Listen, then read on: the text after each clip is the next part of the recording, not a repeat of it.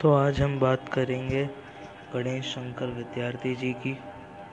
तेईस मार्च 1931 बिजली की तरह सारे भारत में यह समाचार फैल गया कि महान देशभक्त सरदार भगत सिंह को फांसी दे दी गई, खलबली मच गई। महान देशभक्त को मौत के शोक में देश के कई नगरों में संपूर्ण हड़ताल की गई। इन नगरों में एक नगर था कानपुर। कानपुर आरंभ से ही क्रांतिकारियों का गढ़ रहा। इस दिन सरदार भगत सिंह की मौत के शोक में एक जुलूस निकाला गया। इस जुलूस का नेतृत्व कर रहे थे महान क्रांतिकारी और अखबार दैनिक प्रताप के संपादक संचालक गणेश शंकर विद्यार्थी। विद्यार्थी जी आरंभ से ही अंग्रेज़ी हुकूमत के खिलाफ थे और उनके विरोध में अपने अखबार में कुछ भी प्रकाशित करने से डरते नहीं थे। जो कुछ कहते डंके की चोट पर कहते थे। बड़ा निर्भीक व्यक्तित्व था उनका। उस व्यक्तित्व के कारण ही वे महान क्रांतिकारी और देशभक्त शहीद चंद्रशेखर आज़ाद, भगत सिंह, बटुकेश्वर दत्त, सुखदेव, राजगुरु आदि के पूज्य पात्र थे। समय असमय उनकी योजना में विद्यार्थी जी ने सक्रिय सहयोग भी दिया था।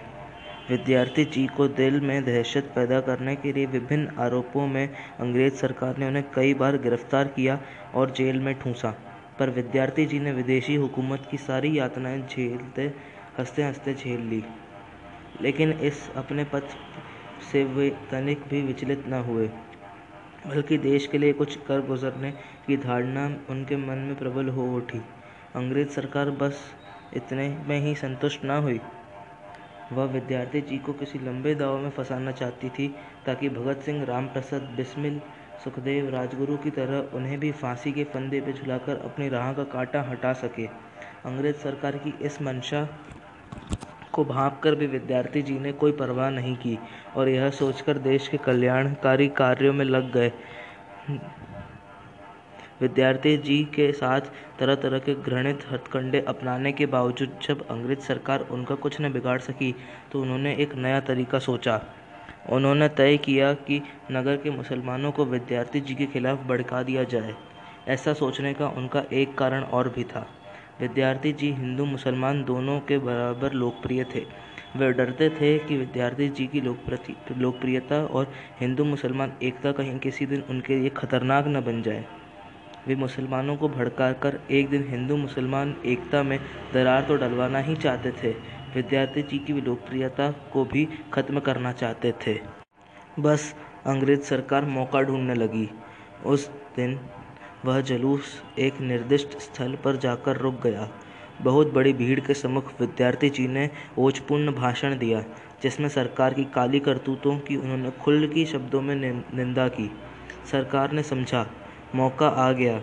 विद्यार्थी जी के भाषण का तोड़ मरोड़ कर उन्होंने मुसलमान के कान में भर दिया। बस फिर क्या था? सांप्रदायिकता की चिंगारी शोला बन गई। गली मोहल्लों में हिंदू मुस्लिम धर दंगे भड़क उठे। विद्यार्थी जी ने तय किया कि वे मुसलमानों के मोहल्ले में जाएँगे और उन्हें समझाएँगे। उन्हें अंग, उन्हें अंग्रेज़ों की कूटनीति का आभास हो चुका था। विद्यार्थी जी का इरादा जाकर उन्हें एक विद्यार्थी जी का इरादा जानकर उनके एक सहयोगी ने कहा, वहाँ इस समय जाना ठीक न होगा विद्यार्थी जी। पर विद्यार्थी जी की दृढ़ प्रतिज्ञा थी। गरज कर बोले, क्यों ठीक ना होगा? कि अपने घर में छिपे रहकर मैं उन फिरंगियों की नीति में को कामयाब होने दूँ? और गिने साथियों के साथ विद्यार्थी को लेकर विद्यार्थी उस ओर चल पड़े। बड़ा भयंकर दृश्य था। अपने मोहल्ले में जो हिंदू मिलता, उसे मौत के घाट उतारने में मुसलमान चूक नहीं रहे थे। जब उन्हें ज्ञात हुआ कि दो चार हिंदू उनके मोहल्ले में प्रविष्ट हुए हैं तो अस्त्र शस्त्र लेकर दौड़ पड़े। एक मुसलमान युवक विद्यार्थी जी को पहचानता था। वह दौड़कर उनके पास आया और अनुरोध करता हुआ बोला, विद्यार्थी जी, आप यहाँ से फ़ौरन चले जाइए। आप, उनके सिर पर खून सवार है। पर विद्यार्थी जी ने वापस लौटने से इनकार कर दिया। इसी समय मुसलमानों की एक टोली विद्यार्थी जी को झपट, विद्यार्थी जी की ओर झपटती हुई बढ़ी। विद्यार्थी जी एक दिन, एक दो साथी तो भाग खड़े हुए। केवल दो युवक उनके साथ रह गए। पहले तो उन्होंने विद्यार्थी जी के दो युवकों को खड्ग के द्वारा मौत घाट उतार दिया। विद्यार्थी जी उन्हें रोकने की गरज से आगे बढ़े तो एक मुसलमान ने उनकी पीठ में छुरा घोंप दिया। आहत होकर विद्यार्थी जी बोले, देखो भाई, मेरा खून बहाकर भी अगर तुम एकता कायम रख सकते हो तो मुझे मरने का कोई दुख नहीं है। तभी एक मुसलमान ने उनकी गर्दन पर खड़ग का प्रयाग प्रहार किया। चोट गहरी थी। विद्यार्थी जी गिर पड़े। अंग्रेज़ों की योजना सफल रही। विद्यार्थी जी के प्राण पखेरु कुछ ही देर में उड़ गए। कौमी एकता बरकरार रखने के लिए उन्होंने अपना बलिदान दे दिया। उनकी शहादत का समाचार पाकर केवल कानपुर ही नहीं वन सारा भारत स्तब्ध रह गया। उनके मृत्यु पर शोक प्रकट करते हुए महात्मा गांधी ने कहा, वह भले ही मर गया, किंतु उसकी आत्माहुति स्वर्ण, व्यर्ण नहीं, व्यर्थ नहीं गई। उसकी आत्मा मेरे दिल में आज भी धड़क रही है। मुझे जब उसकी याद आती है तो उससे ईर्ष्या होती है। इस देश में दूसरा गणेश शंकर क्यों नहीं पैदा हुआ? उनके प्रति श्रद्धांजलि अर्पित करते हुए पंडित जवाहरलाल नेहरू ने कहा, मरकर उन्होंने जो सबक सिखाया है, वह हम वर्षों ज़िंदा रहकर क्या सिखाएँगे? लाल बहादुर शास्त्री ने उनके कदम, उनके संबंध में यह उद्गार प्रकट किए गणेश शंकर जी ने जिस क्षेत्र में पदार्पण किया है, वह उनकी प्रतिभा से प्रकाशित हो उठा। उनका व्यक्तित्व इतना सरल निश्चल तथा उदार था कि कुछ लोगों ने उन्हें अजात शत्रु का नाम दे दिया। ग्वालियर रियासत में मुंगावली नामक स्थान के एक साधारण से स्कूल मास्टर बाबू जय नारायण लाल के यहाँ गणेश शंकर का जन्म हुआ था। उनकी प्रारंभिक शिक्षा वहीं की उर्दू पाठशाला में हुई। बाल्यावस्था में ही विवाह कर देने से ज़िम्मेदारी का बोझ बहुत छोटी उम्र में ही उनके कंधे पर आ पड़ा। कुछ समय बाद वे कानपुर आ गए और करेंसी ऑफ़िस में एक छोटी सी नौकरी कर ली। बाद में वे सुंदरलाल जी द्वारा संपादित व संचालित कर्मयोगी के एजेंट बने और फिर संपादकीय विभाग में कार्य करने लगे। हिंदी शिक्षा दीक्षा उन्होंने हिंदी के महान आचार्य पंडित महावीर प्रसाद द्विवेदी से ली थी। किंतु अंग्रेज़ सरकार का को भोजन बने पंडित सुंदरलाल को जब जेल में ठूसा ठूस दिया गया तो कर्मयोगी का प्रकाशन स्थगित हो गया।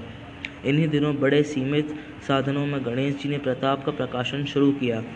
वे पैसे पैसे ले को मोहताज रहे, पर न तो किसी ने उन्हें, उनके आगे हाथ फैलाया, न प्रताप का प्रकाशन स्थगित किया, और न किसी प्रलोभन में पड़कर अखबार की नीति ही बदली। उनकी लोकप्रियता और लेखनी की शक्ति का अंदाज़ा इसी से लगाया जा सकता है कि जो प्रताप आरंभ में केवल 300 प्रति ही बिकता था, कुछ ही सप्ताह में उसकी तादाद हज़ारों जा पहुँची।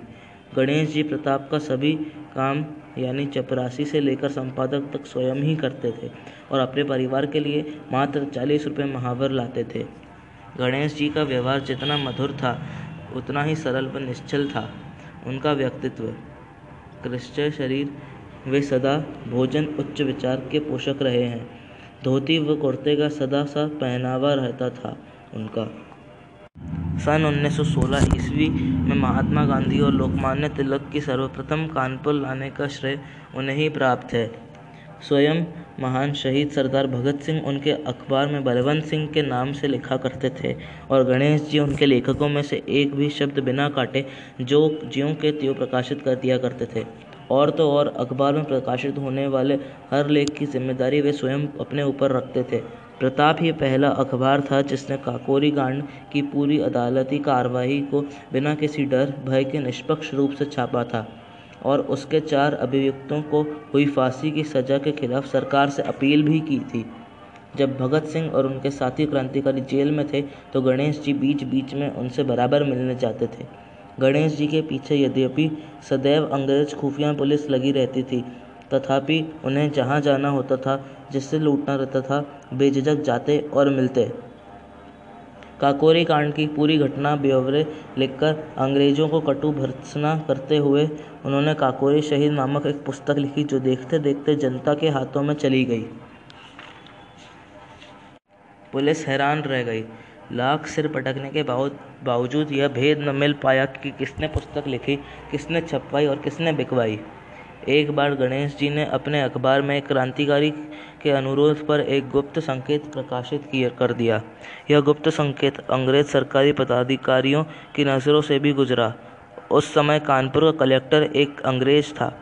उसने गणेश जी को बुलवाया और इस संदर्भ, इस संबंध में जवाब तलब किया।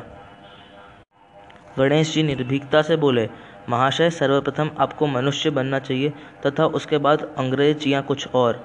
अगर आपके इंग्लैंड पर जर्मन या फ्रांस का कब्जा होता तो आप किसी अखबार के संपादक होते तो आप क्या करते?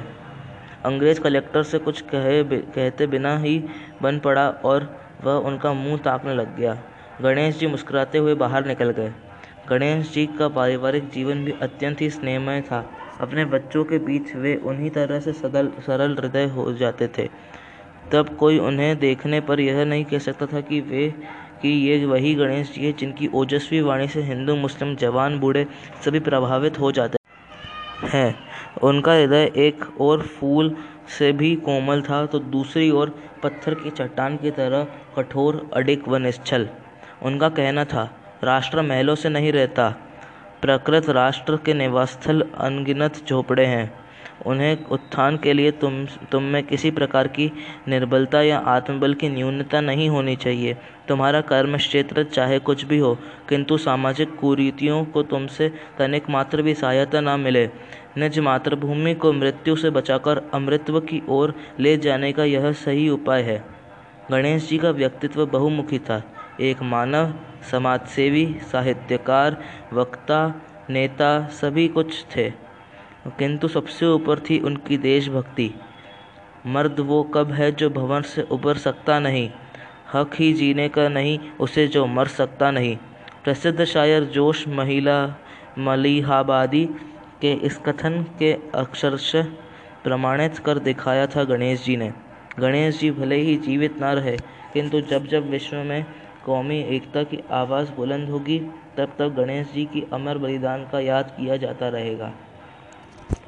जी, आज स्वाधीनता दिवस है, स्वतंत्रता दिवस है तो आप सभी को स्वतंत्रता दिवस की हार्दिक शुभकामनाएँ। धन्यवाद, जय हिंद, जय भारत।